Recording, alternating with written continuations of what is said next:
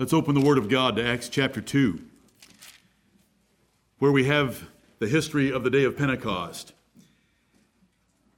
The date is around June 1st in the year 30 AD.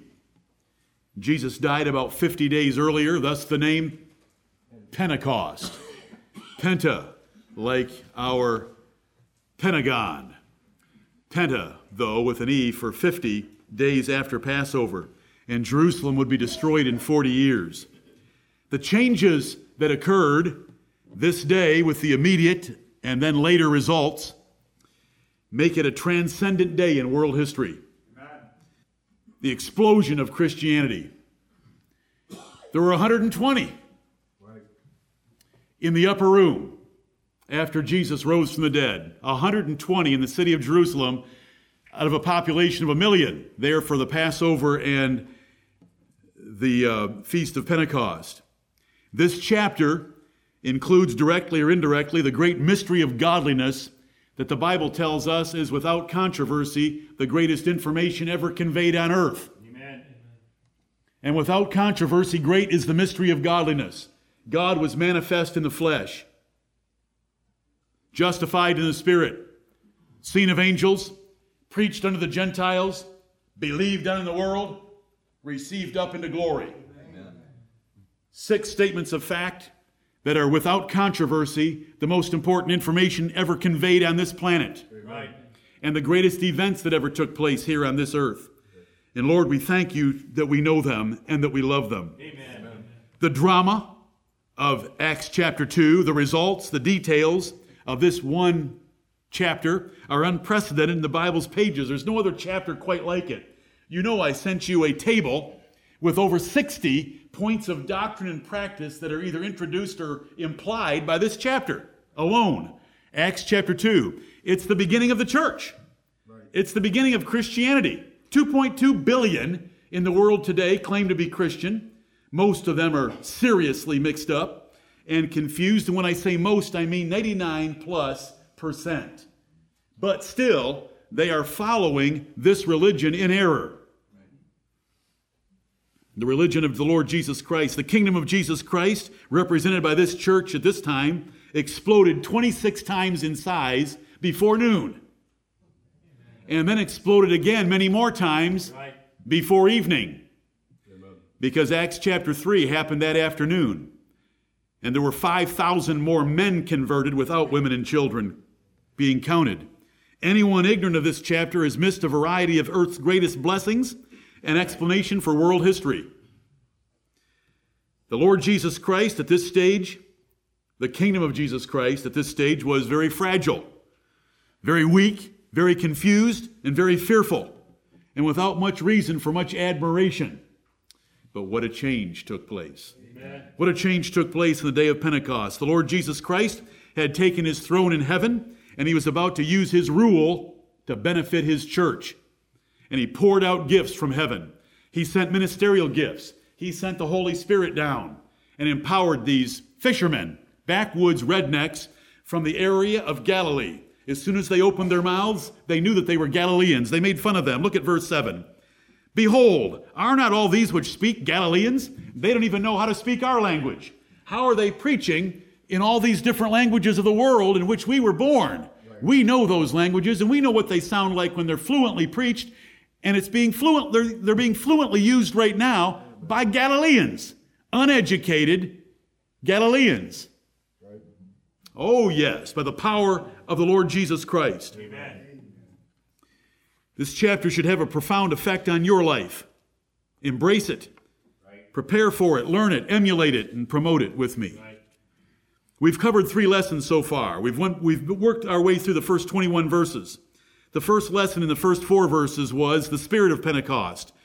Jesus, according to his promise, poured out the Holy Spirit. The Holy Spirit had never dwelt among men like this. The Holy Spirit is God. The Holy Spirit is not a force, it's not a force field. It's not energy. It's Him. Right. It's the candlestick that's in our church, which Jesus Christ threatens to take Him away, as Revelation 2 5 warned the church at Ephesus. The, but the first thing we want to learn is the spirit of Pentecost. is the Holy Spirit being given. Jesus said, right, Shane? Jesus said, It's expedient for you that I go away, right. because if I don't go away, the Holy Spirit will not come. The apostles were all worked up, and I would have been worked up too if I knew that Jesus was going to be taken away from me after three and a half years of traveling around Judea, Samaria, and Galilee with him. He's going to leave. And so Jesus said, If I leave, I will send a comforter to be with you always. Right. And so the Holy Spirit has been here for 2,000 years um, in his churches and with believers who have not grieved him, who have not quenched him, there is power of personal reassurance and intimate relationship with God through God being in us.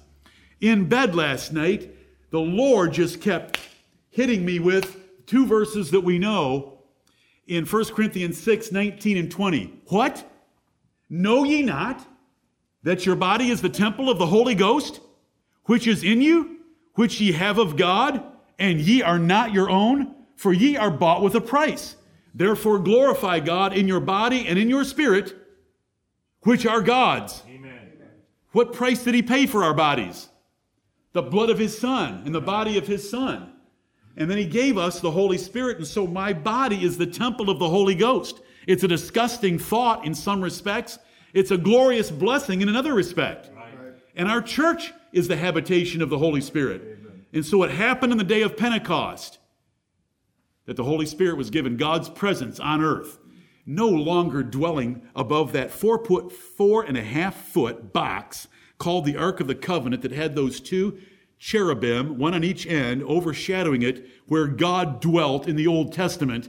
And, and one high priest, one time a year, got to go in there very fearfully with blood to put on that mercy seat. Because that's the mercy seat. Well, how do we get mercy? We can go straight into the presence of God through the access of the Holy Spirit and the finished work of Jesus Christ. We are the sons of God. He's our Father, and He tells us to come boldly. Right. And so we're blessed by the, the Holy Spirit. That was the first lesson. Then we got the lesson in verses 4 through 13 of how the Holy Ghost was evident in these 120 boys, girls, men, women, slaves, masters of slaves Scythians, barbarians, Greeks, Jews, proselytes, anybody that was in that assembly got the Holy Spirit. Men, women, and they all spoke in different languages, and they declared the wonderful works of God, and they did it fluently in all the languages that these men had been born in, that were in Jerusalem for the Feast of Pentecost. There was this huge assembly there. These men were born in different places. It tells us in verse 6 well, verse 5 tells us they were out of every nation under heaven. Verse 6 tells us that they heard them speak in their own language, and they were amazed and they marveled. And then it lists at least 15 different language groups in verses 9 through 11. And they were all amazed, and some said, What meaneth this? What is going on in the city of Jerusalem? This is unheard of, unprecedented. I say transcendent event. Right. What's going on? God is changing his worship from the Old Testament to the New Testament and given the power of the Spirit of God on earth for the sake of the glorified, risen, and reigning Lord Jesus Christ sitting on his throne. Others said, These men are drunk with new wine. That's in verse 13. Others mocking. They are there observing with these two things their eyes and their ears.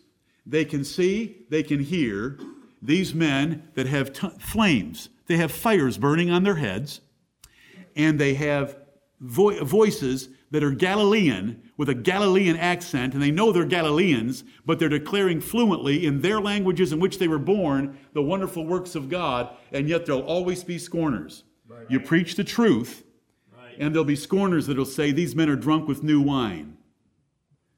And so then we came to verses 14 through 21 last Lord's Day.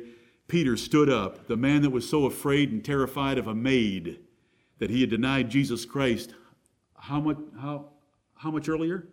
50 days. 50 days earlier, he had denied Jesus Christ. Now he's totally different. He stands up and he declares to the gathered assembly what we find there in verses 14 through 21. Right. All you men that dwell at Jerusalem, be this known unto you and hearken unto me. Hearken to my words. I'm a fisherman from Galilee. I'm uneducated. I'm a backwoods redneck, but I have something to tell you. We are not drunk because it's 9 a.m. in the morning, and men don't get drunk at 9 a.m. in the morning. Second, this, what you're seeing and hearing, fulfills the prophecy of Joel from Joel chapter 2, and he quotes Joel 2, verses 28 through 32. This is a man who didn't understand why Jesus had to die. This is a man that Jesus said to him, Get thee behind me, Satan, in Matthew chapter 16. Now he is opening up scripture and opening it up beautifully.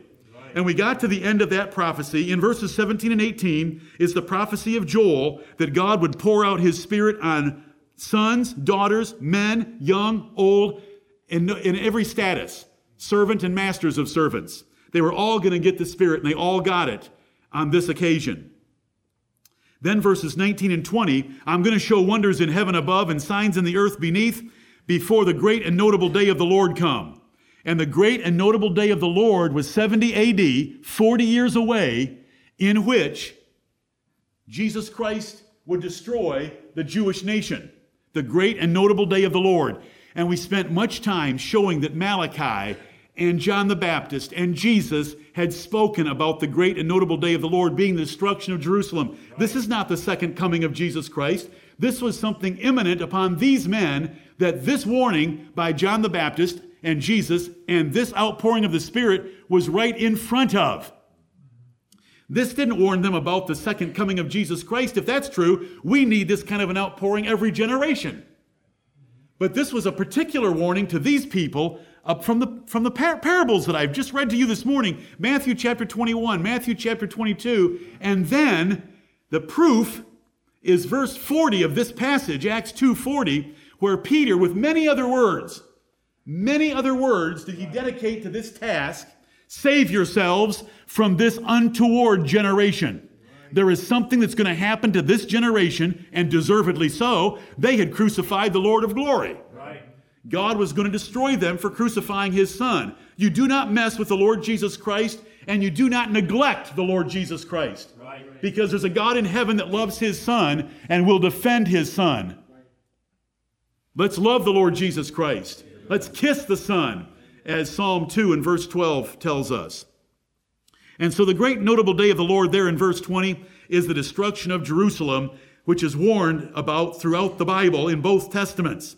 And verse 40 helps confirm it. If you mark up in your Bible, you might want to put 240 right beside the great notable day. And at 240, where it says, Save yourselves from this untoward generation, that is an obnoxiously wicked generation. Untoward, you can put 220. And it says in verse 21 It shall come to pass that whosoever shall call on the name of the Lord shall be saved. Was there a calling upon the name of the Lord Jesus Christ that saved men from 70 AD's destruction? Absolutely. Jesus had told them, When you see the armies encompass Jerusalem, then know that the desolation thereof is nigh, and you should flee to the mountains. Don't worry about your stuff. Haste should be the day, the, the word of the day, and you get to the mountains and protect yourselves. And they did. Eusebius, Epiphanius, and other historians of the first few centuries document that no Christians were killed in the destruction of Jerusalem. 1.1 million Jews were killed, many of them by starvation. Women ate their children. Josephus knew the names of some of the noble women that ate their children in the siege by the Romans. Justified because Deuteronomy 28 had said this is how bad it would be when God judged Israel. Deuteronomy 28 describes the delicate and the delicate woman that is so delicate she doesn't even like to put the sole of her foot on the ground would eat her children that came out between her own knees. The Bible says that. Right. But there weren't Christians killed because they fled to the mountains across the Jordan River in an area called Pella. You can go look it up. I love living today. Everyone can look up anything I say and prove whether it's true or not. It's called the flight to Pella. Look it up and Google it. Flight to Pella. Why do we have Pella windows? Ever heard of Pella windows? They come from Pella, Iowa. Why is it named Pella in Iowa? They're Dutch reformers, the Dutch reformed men that came over here. They know why it's named that. Google it. and find out that it's named for the place where God's people went and hid. Because they were serious, dedicated Christians there that understood Bible prophecy, which men today don't understand. Nobody would name anything Pella today. They wouldn't even know what Pella means unless they were naming it after Pella Windows, which named it after Pella of Perea of Decapolis across the Jordan River from Jerusalem. Thank you, Lord. Instead of looking at those verses, the charismatics go into this verse. Jimmy Swaggart gets up, pulls his tie down, wipes his brow, and says, I will pour out of my spirit because the future tense words in verse 17. I will pour out of my spirit. And Jimmy Swaggart thinks God is pouring out his spirit on Jimmy. Benny does the same thing. Kenneth Copeland does the same thing. But Peter said, This is that. What happened on the day of Pentecost fulfilled that prophecy of Joel. It wasn't fulfilled 15 years later, 100 years later, or 2,000 years later. It was fulfilled 2,000 years ago, and they're all wrong. They're all babbling gibberish by a different spirit because Paul said another spirit was coming to promote another Jesus and another gospel. Right, right. And so we come to our passage. Lord, bless the little review. We come to our section. Let's cover verses 22 through 24 right now. Peter is still preaching. He has explained on two accounts about their speaking in tongues. One, they're not drunk because it's 9 a.m., verse 15. Two, this is fulfilling a prophecy of Joel, so you shouldn't be surprised. And that's what preachers do. They take the word of God and show its fulfillment. Right. And that's what Peter's doing under the inspiration of the Holy Spirit. So now we come to verse 22, and he's still preaching, and let's get his summary statement of the gospel. Verses 22 through 24. Ye men of Israel, hear these words Jesus of Nazareth, a man approved of God among you by miracles and wonders and signs, which God did by him in the midst of you, as ye yourselves also know.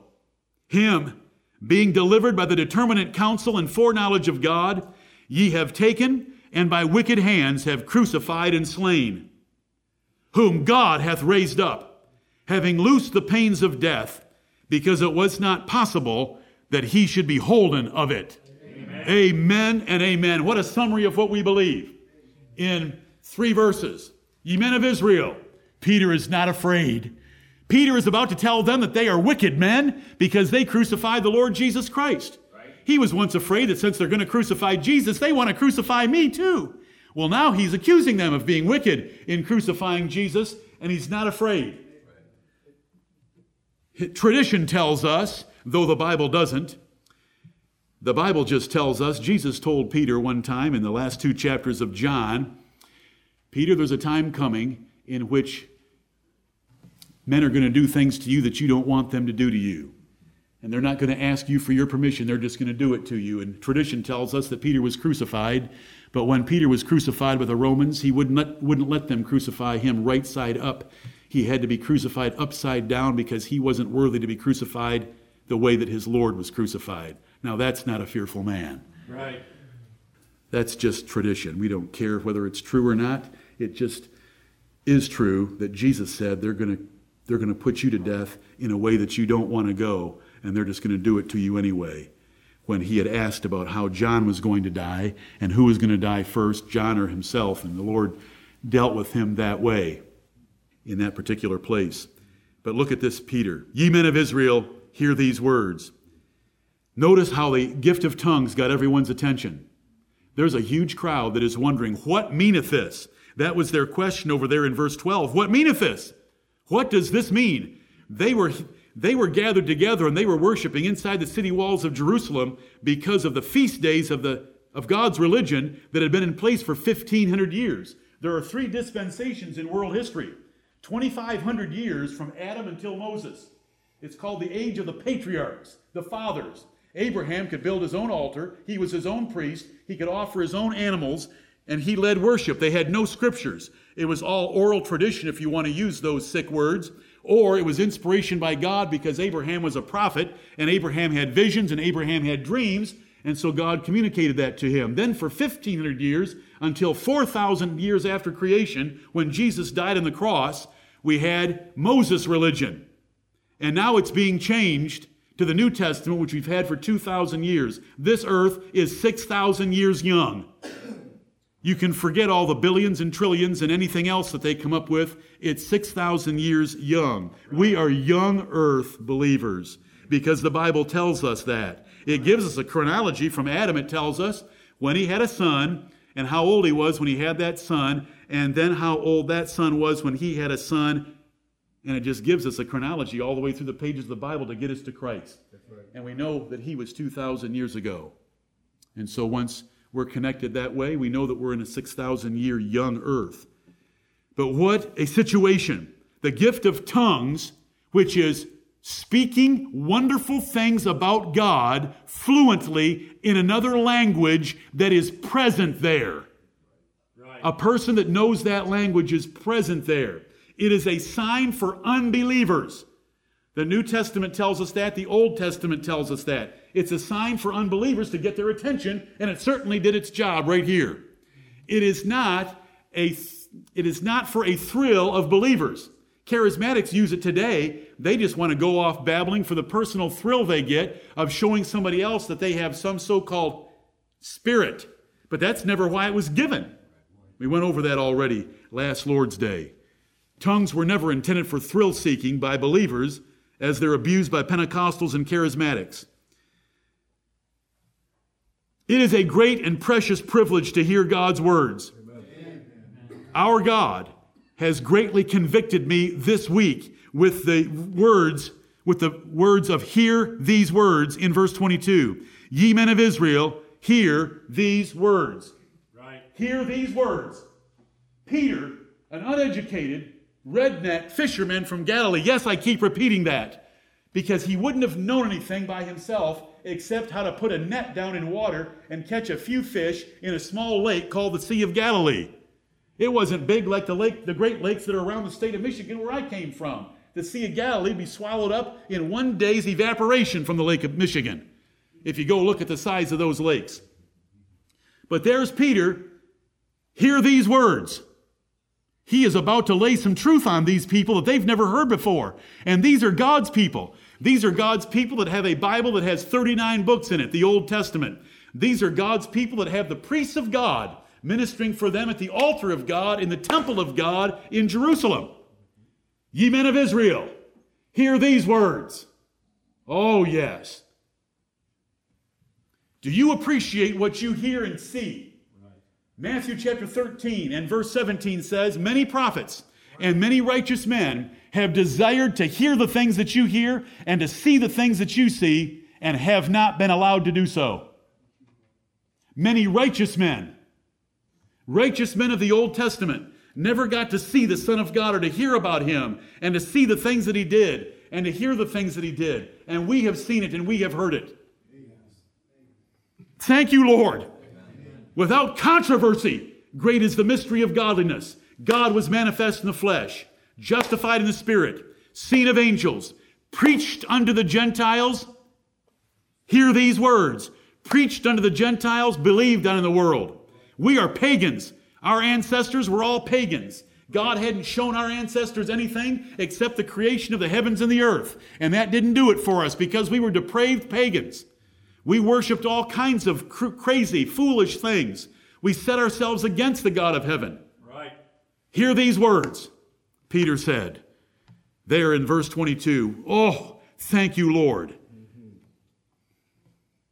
Even under the New Testament, much of the earth's population since Pentecost has not heard of Jesus Christ. Right. You've heard of Jesus Christ. Who made those arrangements?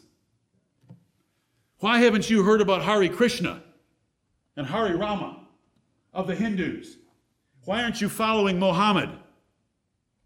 Why? Why aren't you following the Great Spirit and smoking yourself in a tent with buffalo chips? Why? Why have you heard about Jesus Christ?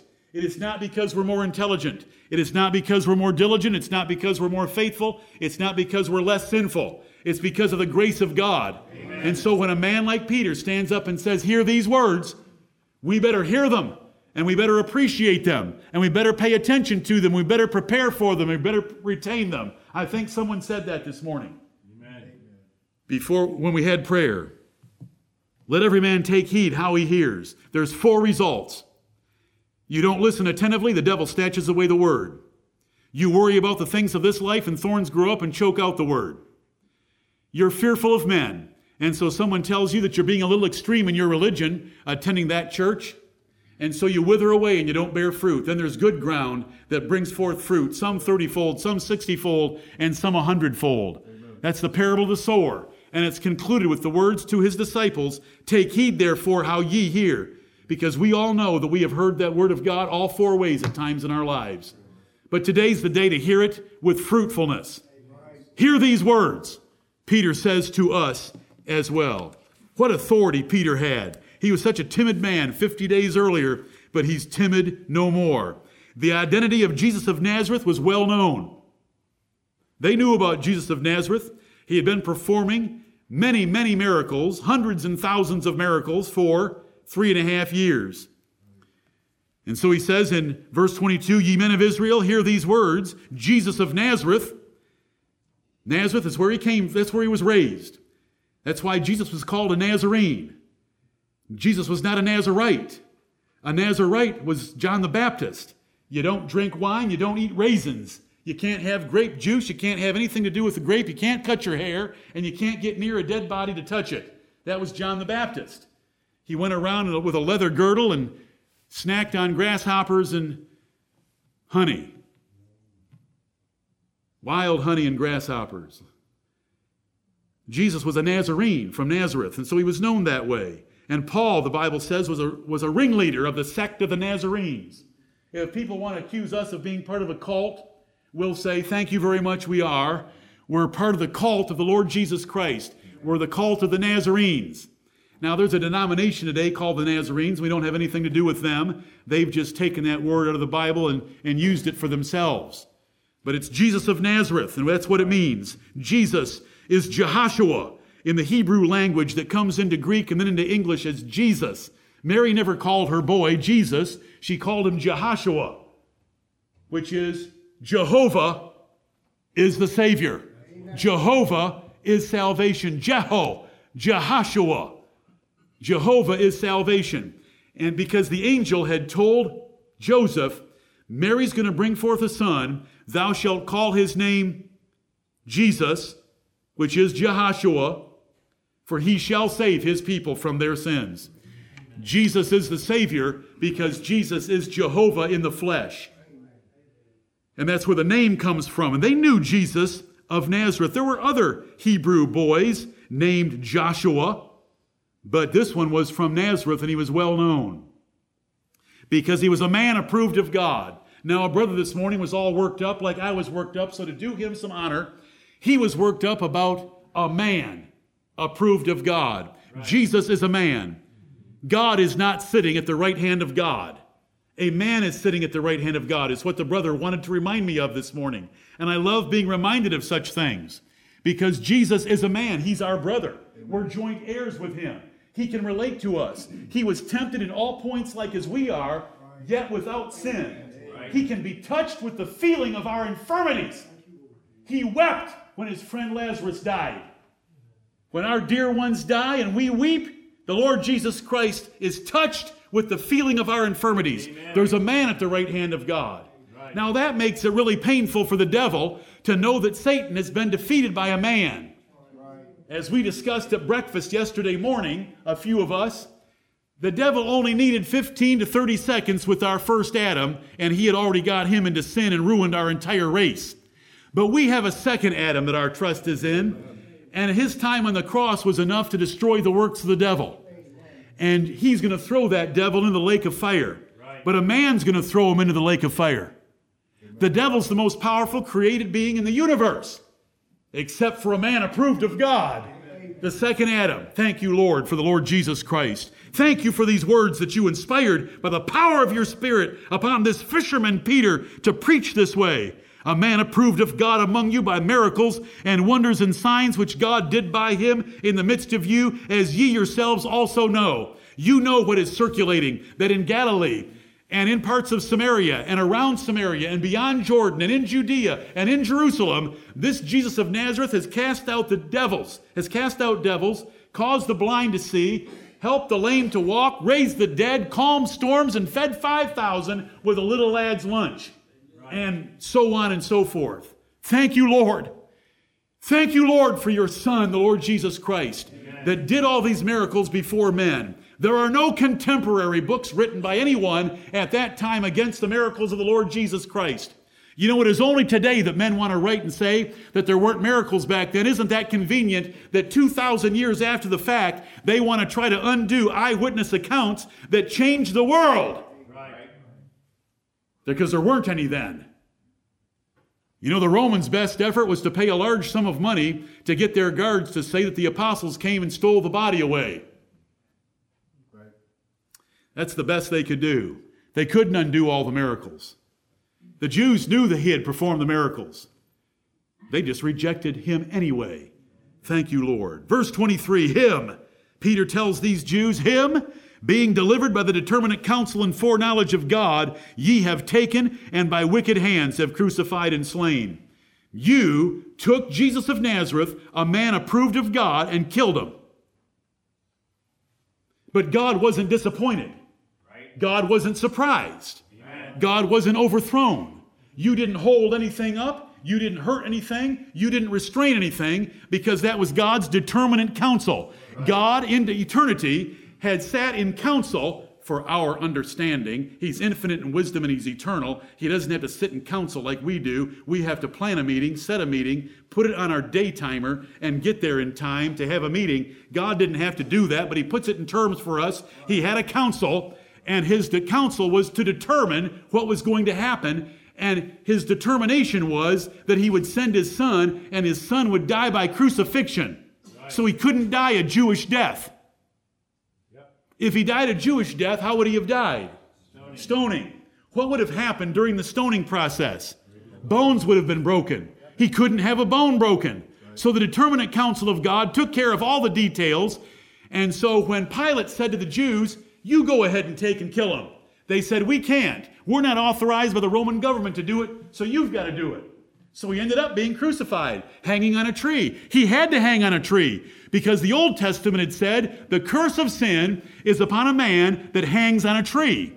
Hanging was a cursed way of dying, and Jesus was hanging on a tree. I love the trees in the Bible, don't you? There's the tree of the knowledge of good and evil that our fathers partook of. And because our, fa- our father Adam took part of that tree, we couldn't have the tree of life. The tree of life was there. Adam and Eve could have eaten from the tree of life every single day and lived forever. But the tree of life's in heaven. It's bearing fruit, 12 fruits, 12 months of the year, constantly. The tree of life is there. The book of Revelation tells us, and we're going to be eating it. Do you know how we got there? By a third tree. Jesus was hung on a tree. Right. And the Bible says it just that way with those words. The determinate counsel of God, the God of our the God of glory, our Lord Jehovah, our God has never been surprised or ever reacted in time to men.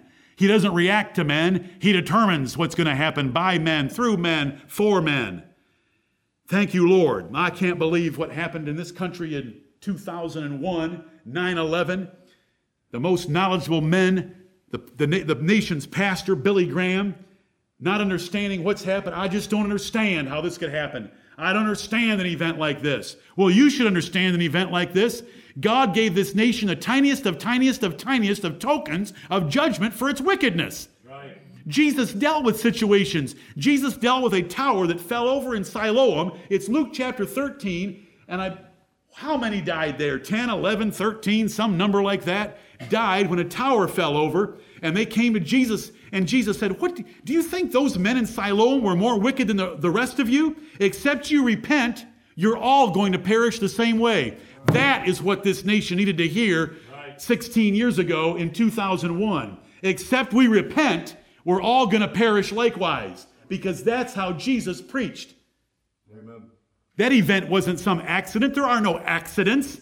What happened in Las Vegas wasn't an accident. The Lord just withdrew his hand, restraining man, and let that man kill some people out there and wound some other people for the praise of his glorious honor in governing the universe. Because Psalm 76 and verse 10 says, Surely The wrath of man shall praise thee, and the remainder of wrath thou shalt restrain. God is able to restrain men, and God is able to not restrain men. And his foreknowledge is, is, is his knowledge if, if I do not restrain them, this is what they will do. And so he lets them go. God was able to take Abimelech and Pharaoh.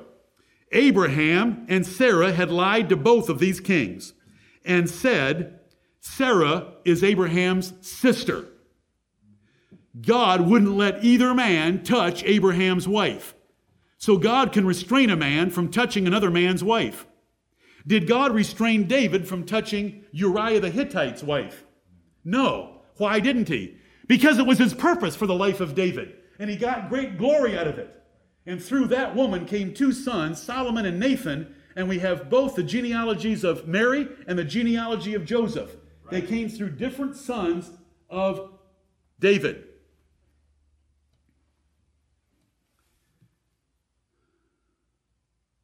Thank you, Lord, for your determinate counsel. Amen. Do you know what his determinate counsel is determined? If you're, if you're a believer in the Lord Jesus Christ, his determinate counsel determined that you would believe on him. Because if he hadn't sent his regenerating grace and power into your life, you wouldn't believe. That's right.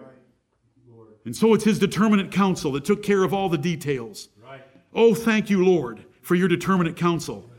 God wasn't surprised in the Garden of Eden. Was, is God able? Was, is God able to put up a fence around Eden to keep the devil out? Of course he was. He let the devil come in. Did God know that if he gave Adam and Eve one commandment, let the devil in, that they would follow that the, the, the lies of the devil and eat the fruit off the tree of the knowledge of good and evil? Yep. Absolutely. Was that part of his plan? Absolutely from the beginning. He wasn't surprised a bit. Salvation has never been remedial. Salvation has been for the glory of God. Right. The Lord hath made all things for himself, yea, even the wicked for the day of evil. That's what the Bible teaches. Right. And so it says here, him being delivered by the determinate counsel and foreknowledge of God. Nothing, there was no surprise to God. All the details were taken care of. Every Bible prophecy was fulfilled. All the details, such as him being stoned, I means crucified instead of stoned, crucified with criminals. The Old Testament had prophesied it. No bones broken, pierced in his side. Remember, the soldiers came around to break his legs so that he couldn't support himself any longer and he suffocated very quickly. But he didn't have to break the legs of Jesus because he was already dead, but they pierced his side, and so the Bible says that they would pierce him. All that was taken care of in the way that God determined the crucifixion death of our Lord Jesus Christ. Lots were cast for his raiment. He thirsted, his beard was plucked off. The death and burial and replacement of Judas took place around that, and the tomb of a rich man was where Jesus was buried. All of it by prophecy. The determinate counsel of God. Thank you, Lord. It was no surprise to him. He did it exactly as he wanted it. It's the, one of the ugliest scenes in human history. The stench of the blood, the flies, the noise, the sight, the grief, the pain, the wailing women, the cruelty, the monstrosity of a trial. Pilate knowing that he was an innocent man. All of it was terrible, and it pictured sin and the remedy for sin and the cure for sin and salvation from sin right. through Jesus Christ our Lord. God delivered him up for us all. Look what Romans chapter 8 says. Romans chapter 8. There's all kinds of places that we could turn. All the details of who would be saved and how were decreed by God, by his determinate counsel. Romans chapter 8. Look at verse 32. Everybody knows verse 28 all things work together for good to them that love God. Who loves God?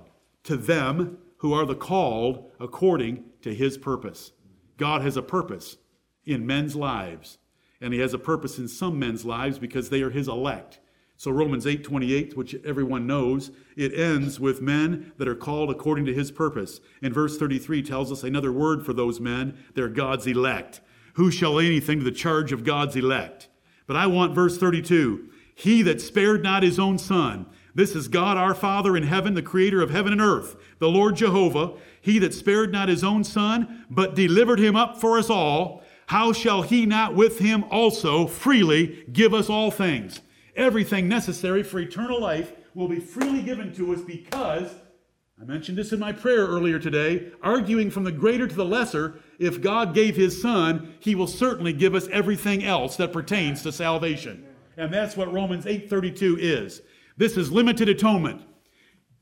Jesus did not die for a single person that will not realize every spiritual blessing in heavenly places for eternity in heaven with God. Right. Because he that spared not his own son will also freely give each of those that the son died for everything else freely. It's one of the proofs of limited atonement. Delivered by the determinate counsel of God. Back to Acts chapter 2. Back to Acts chapter 2. We could go to verses that speak about us being chosen in Christ before the foundation of the world and the purpose of God in salvation given to us before the foundation of the world. But that 23rd verse, him being delivered by the determinate counsel and foreknowledge of God. God's foreknowledge is his knowledge of what's going to play out in human history because of what he's determined will play out. Listen, if you set up 1 million dominoes and you set them up right, if you can't think that big, then let's think about 10. That maybe your mind can get around 10. We have 10 dominoes and you set them up right, and you know that if I push the first one, what's going to happen in number 10? Do you have foreknowledge of what's going to happen in number 10? Are you surprised by what's going to happen in number 10? No, because it doesn't fall down unless you push down number 1, right? There's an infinite mind behind this entire universe that understands first causes, second causes, third causes, and the consequences of all causes. And he starts the first cause by creating the heavens and the earth and putting Adam and Eve in a garden where there were two trees, one they could have, one they couldn't have, and allowing the devil into that garden. And surely the wrath of man shall praise thee, and the remainder of wrath thou shalt restrain. You know, if you've got 10 dominoes set up here and 10 in the kitchen on the kitchen table, and you're in the den, when you push down number one here, nothing happens to the dominoes in in the kitchen. You've restrained your wrath from them by not pushing down number one in the kitchen. Enough ex- explanation on that. There's a God behind the whole universe. You know, the whole. Right. They wring their hands. I don't know why it happened. I don't know how it happened. I don't believe in a God like that. They'll say all kinds of crazy things. Right. And without a God like that, who is in charge of this universe? It certainly isn't fate. It certainly isn't Allah. It certainly isn't Krishna. It's the God of heaven. Right. And He's in charge of every event. He knows and governs every sparrow falling. He knows the hairs on our heads. And He's predestinated us to the adoption of sons by Jesus Christ to Himself. Those are the greatest acts of predestination in the, in the universe to take sinners and determine their destiny beforehand to be in heaven forever. Verse 24 Whom God well, let's get back into verse 23 for just a second. By wicked hands have crucified and slain. Ye have taken. God delivered him, but you took him. You're the ones that are guilty. The beautiful thing about God's sovereignty is that God is sovereign and governs all events, and yet men are responsible for their actions because he doesn't force their will against their free choice. These men freely killed Jesus. God did not have to infuse in them a hatred for Jesus, they already had it. The man in Las Vegas, he didn't need hatred infused into him against anyone. He already had it. We all have within us enough innate wickedness that we would do anything if God withdrew his restraint. But he doesn't withdraw his restraint if we're his. And we pray for him to restrain us. We pray for him to confine us. We pray, and we've prayed today already. Incline my heart after thy commandments. Make me go in the way of thy commandments, which is how David prayed, and incline not my heart after covetousness. Because that's where our heart wants to go. If the Lord lets go of us, all the goodies of this world is what we want. Right. But they were wicked, and God was right to judge them, though because what they did, they did freely though within God's overseeing government of the world, they did exactly what He intended they would do, what He had planned they would do. Everything operates according to the great purpose of God who sees the end from the beginning. I think a young man read to us Isaiah 46 and verse 10 that God sees the end from the beginning and declares those things which be not yet done as though they were. That's the God of the Bible. And so everything we do James chapter 4 tells us everything we do, we should submit to the will of God in, with this kind of a prayer. If the Lord will, this was for a business plan. James chapter 4, 13 through 15, a business plan. We're going to go into such and such a city and continue there a year and buy and sell and get gain. I'm going to be a trader. I'm going to go to such and such a city and I'm going to profit. That was the business plan, strategic plan written down, I mean, in their minds, and, and James deals with it. Don't just make your business plan. When you make up your business plan, have this prayer If the Lord will, right. we shall live. Right. you know, business plans don't work very, very well when you're dead. Uh, the Bible's very practical. Yes. So here's a business plan. You can put it on your next one. You, you, you that are in school, the next time you write a business plan, put a prayer at the end of it. Put the Bible reference. I know they don't like that when you put a source document of the only true book that's ever been written, but you can try it. Or those of you that work for companies that are in strategic planning or financial analysis, you could, you could put those verses. If the Lord will, we shall live and do this or that. You ain't going to do anything unless it's the Lord's will. Amen. If the Lord will, we shall live and do this or that. Yes. They could change the business plan the next day. Don't we all do that? Change the business plan, change the business plan again, revise the business plan, extend the business plan. We're going to stay there two years. We're going to go to a different city. And we're going to buy and trade different things. But all of it is submissive to the will of God because it's His determinate counsel that determines all things. Right. Yes. And yet, within that determinate counsel, we operate freely so that we are responsible for the choices we make. I don't, Romans chapter 9. We'll get off this point very quickly, but look at Romans 9. This is one of the most important verses in my conversion. Uh, and it was this point of doctrine that I'm dealing with right now. Romans chapter 9. Romans chapter 9. From what you just heard, if God is always accomplishing his purpose through Pharaoh and the 10 plagues in Egypt, through the Jews crucifying Jesus Christ, if God is always accomplishing his purpose, how can he hold men responsible for their actions?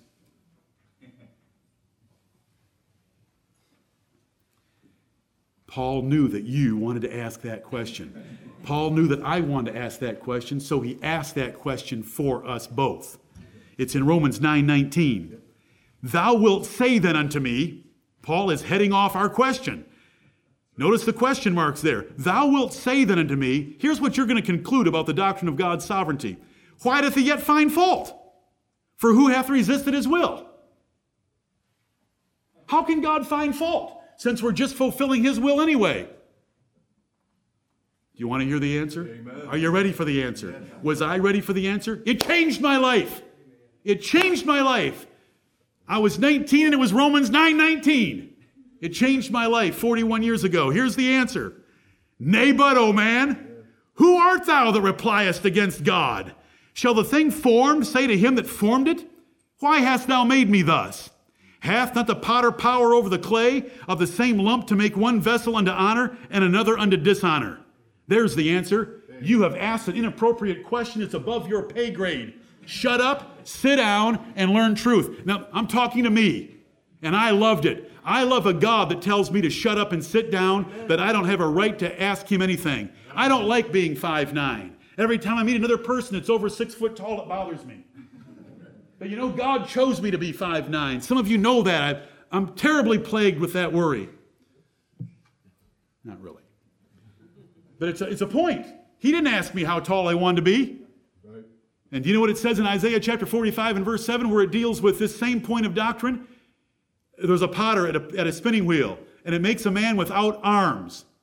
Hey, you made me without arms. Does the clay ever cry that out to a potter? No, and neither should we. And God said, if you want to argue, then go argue with other potsherds of the earth. What's a potsherd? A broken piece of pottery. All we are, let's go, or we can argue as broken pieces of pottery one to another, but don't argue with God. Okay, back to Acts chapter 2. I'm sorry, because I don't like to get behind in what, what we need to accomplish, and it's time it's time to draw this to a close, but look at Acts chapter 2. We just covered that 23rd verse.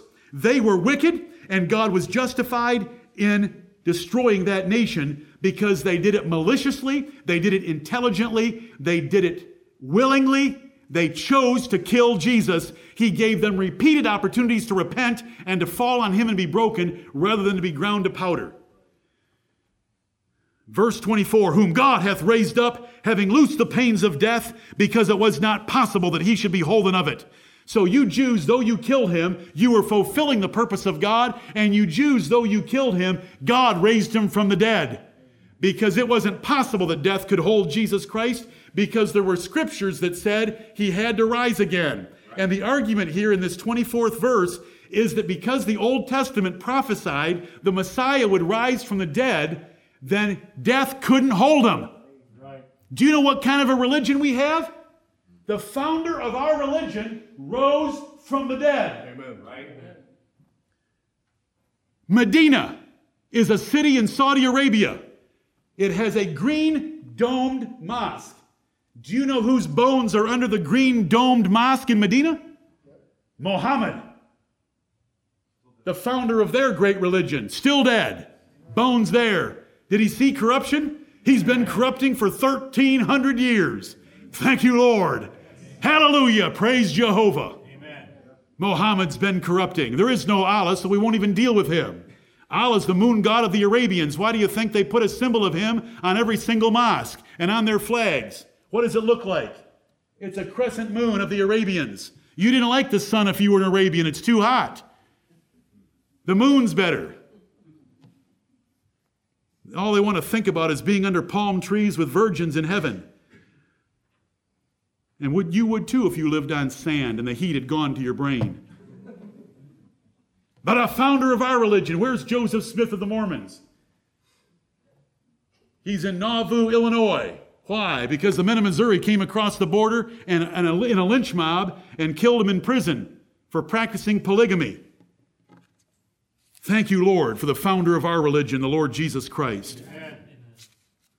Hindus hallucinate about reincarnation. What a wonderful religion. You get to die over and over and over again. Thank you, Lord. Thank you, Lord, for coming up with something better than that. Buddhists know their Buddha was cremated, but a right tooth is kept as a relic at the Temple of the Tooth. Oh, I'd like to go to the Temple of the Tooth to see the tooth of Buddha. Thank you, Lord. Yeah. You know what kind of a religion we have? This is why Acts 2 is glorious. Right. There were fishermen. Nobody in the world is going to listen to a fisherman except other fishermen with ideas, of, with ideas about bait and hooks and nets. Who's going to listen to fishermen about philosophy and about religion? With the gift of tongues, they will. With the healing of the lame man in chapter 3, they will and look at the bold preaching. Look at the summary of our religion. God raised him up. He wasn't, it wasn't possible for him to be holden of death. Ellen G. White, the founder of the Seventh day Adventists, is in her tomb in Battle Creek, Michigan, with a box of cornflakes. Don't push me, or I'll go further than that, and you'll wish you hadn't pushed me. What a religion, the Seventh day asked me. Unbelievable. It's in your state. You can take a tour you can go over there and find out why they ate cornflakes, why they invented eating tree bark in a bowl with milk poured over it for the first time in the history of the world and calling it food. And there comes carbohydrate addiction and diabetes epidemic. Because of the Seventh day Adventists, nobody ever ate that kind of junk before. The early 1900s with the Kellogg brothers that were Seventh day Adventists at their sanitarium in Battle Creek, Michigan. Thank you, Lord. Romans chapter 5 and verse 12, the first verse my parents taught me to mem- memorize it. Wherefore, as by one man sin entered into the world, and death by sin, and so death passed upon all men, for that all have sinned in that first man. Right. That chapter is the doctrine of representation. In the first man, Adam sinned, we all die. For as by one man's disobedience, many were made sinners. One man. Why do babies die? Right. Adam sinned. Ask anyone, why do baby? First of all, ask them this way, then you can really have fun with them. Do you believe in the age of accountability? Yes. What is it? Approximately 12. Then why do babies die under 12 years of age? They're not accountable because they're dying for Adam's sin. It's the doctrine of original sin. We know where sin came from. Evolutionists think in the crazy hallucinatory mind that they have that life, reproductive life, sprang into existence from nothing. Why did it bring death with it? Where did death spring in? Where did sickness spring in? Where did decay spring in? Oh, surely, surely, if dense energy can create reproductive life of a butterfly, surely it can take care of that life and it would never die. Why does it die? Because it's under the bondage of corruption that the whole world is under. Amen. The whole creation groans in travail and pain until now. Romans chapter 8 tells us that, but there's a day coming when the Lord Jesus Christ, who tore the bars away from his own tomb, is going to shout, Up! And every body in the ground is going to come up the righteous and the wicked. One, gener- one resurrection of the righteous and the wicked. And he's going to deliver this creation from the bondage of corruption it's under. The bondage of corruption is the effect of sin on the whole world. Why do things rust? Where did rust come from, evolutionist? Where did rust come from? If you were able to evolve a man so intelligent that he's able to mine metals out of the ground, refine them, process them, and turn them into beautiful things like a Swiss watch, why do things run down and where does all that come from? Where do the laws of thermodynamics come from? They come from sin and God's judgment of this planet. But Jesus Christ is going to lift it because it's not possible that his universe is going to be holden of any such thing because he destroyed sin. And we are going to be delivered into the glorious liberty of the sons of God. Romans chapter 8. Thank you, Lord. Amen. Why do we get baptized? Why do Baptists get baptized? You know, we get baptized a strange way. 90, 95%, 2.1 billion out of 2.2 billion Christians don't know how to baptize. Why do we baptize by immersion? Because we got to have a burial and we got to have a resurrection. Amen. We have to show the burial of the Lord Jesus Christ and the resurrection of the Lord Jesus Christ. We have to show our burial that if the Lord tarries and we all get buried and put in a cemetery, He is coming back and is going to raise us up again. That's two of the symbols of baptism for a Baptist. The third one is we bury our old lifestyle, the old man, to rise to walk in newness of life, as a young brother exhorted this church just in the last couple of weeks. And so, based on that resurrection, you know, a brother in this pulpit has said he's the first fruits of them that slept. Jesus is the first fruits. He rose from the dead, and He's going to raise all of us from the dead. Amen. And so we, we love to declare that when we get baptized. We're going to have a baptism next weekend, brethren. We're going to gather around that pool so that you can all see, and we're never going to have a baptistry up in the wall someplace behind the choir loft where nobody can see the person get buried. We want to get buried. We want to bury them to rise again in honor of the Lord Jesus Christ. He was buried and rose again for us, and He is coming back to take us up out of cemeteries all over this planet or wherever our bodies might be and put them back together for the glory of God.